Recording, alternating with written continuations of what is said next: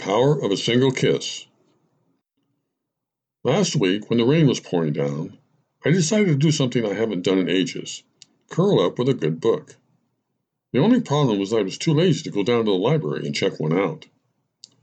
Why don't you read this? my daughter suggested, handing me a copy of Anton Chekhov's The Kiss. What's it about? I asked, thumbing through the pages.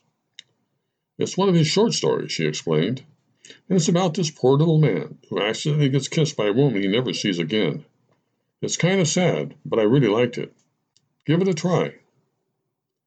The Kiss was published way back in 1887, and its hero is a young army officer named Ryabovich, which means pockmarked or pitted complexion in Russian. Not only is Ryabovich unattractive to women, he is also painfully shy and not very clever. To make a short story short, Ryabovich's brigade stops for one night in a small village, and he, along with his fellow officers, is invited by a retired general to take tea at a fancy estate not far from the village. Being embarrassedly timid and fully conscious of his own insignificance, Ryabovich takes no part in the general merriment and eventually wanders off on his own. He spends some time in a billiards room, declines an invitation to play a game, and begins to make his way back to the ballroom. He can hear all the laughter and other party noise off in the distance, and is reminded that, not once in his life, has he danced or put his arm around an attractive young woman's waist. Not once has he loved. Adrift in his thoughts, Ryabovich gets lost in the huge house and stumbles into a room which is quiet and very dark. As his eyes struggle to get adjusted to the lack of light, he is astonished to hear hurried footsteps, the rustle of a dress, and a breathless female voice whispering, At last.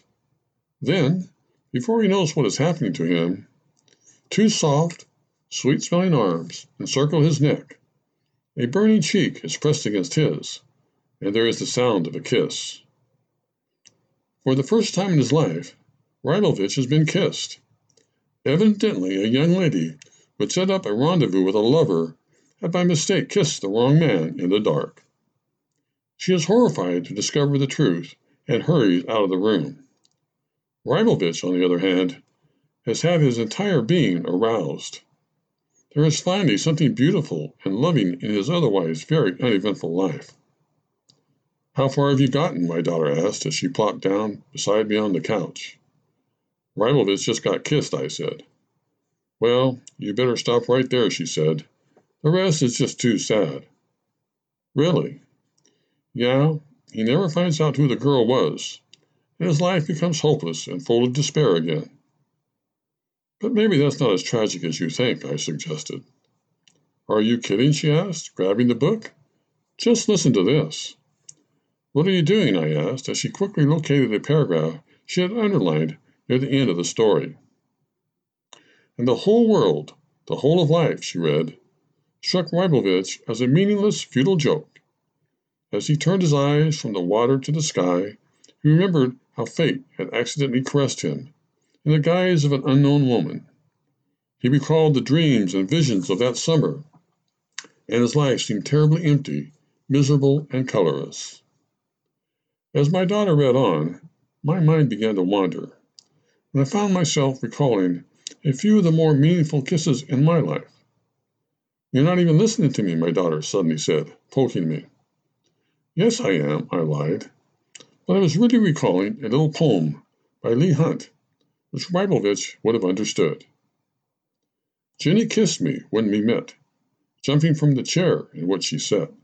Time, you thief, who love to get sweets into your list, put that in. Say I'm weary, say I'm sad, Say that health and wealth have missed me. Say I'm growing old, but add, Jenny kissed me.